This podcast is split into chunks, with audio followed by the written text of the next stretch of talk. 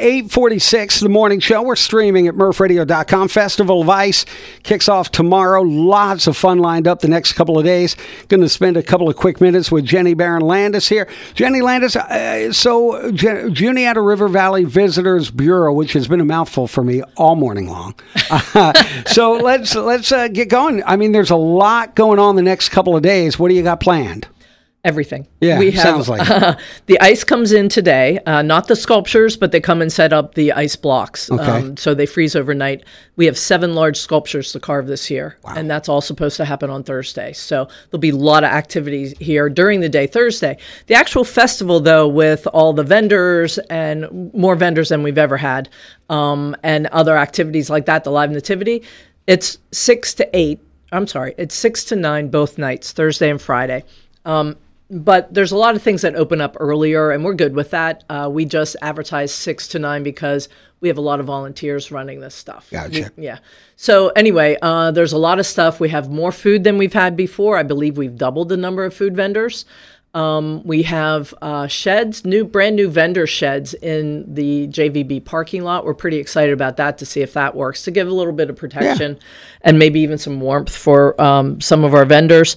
Uh, we have during the days we have something called the Fa La La La Flamingo Hunt and it is uh, it's modeled after the Discovery Egg Hunt that we do here downtown in the that's spring. That's a wonderful event. It is. It is Yeah. great, isn't it? Well, we're only doing this uh, for Thursday and Friday, and our goal here is that when people come in during the day, they have something to do. We push them out into our, our retail stores because there's several new retail stores that have opened. Yeah. Uh, yeah, so you learn a little bit more about what's going on downtown, and uh, and hopefully do some Christmas shopping while while you're there. Yeah, shop local. Shop local. That's you right. got it. Yeah.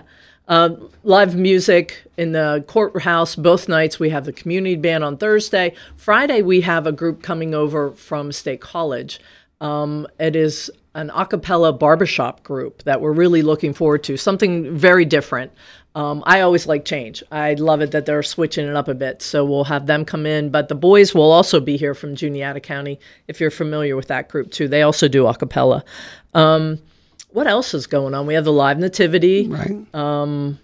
Lots of ice. Lots of ice this year. The academy's coming with the big flatbeds there, and uh, all in downtown Lewistown. yeah. And it happens. And then, of course, on Saturday, uh, technically, but not techni- technically part of the festival, you've got the Pancake Festival, or on Saturday morning, you've got the parade Saturday. So it really is three days of fun in downtown Lewistown. It is, and don't forget shining the lights. Yeah. That's technically their first day. I, I want to mention the parade also went by our theme. Our theme this year is Christmas Island. I was reading that as Tropical Island. It's cool, but I was telling everybody we also have a kangaroo ice sculpture.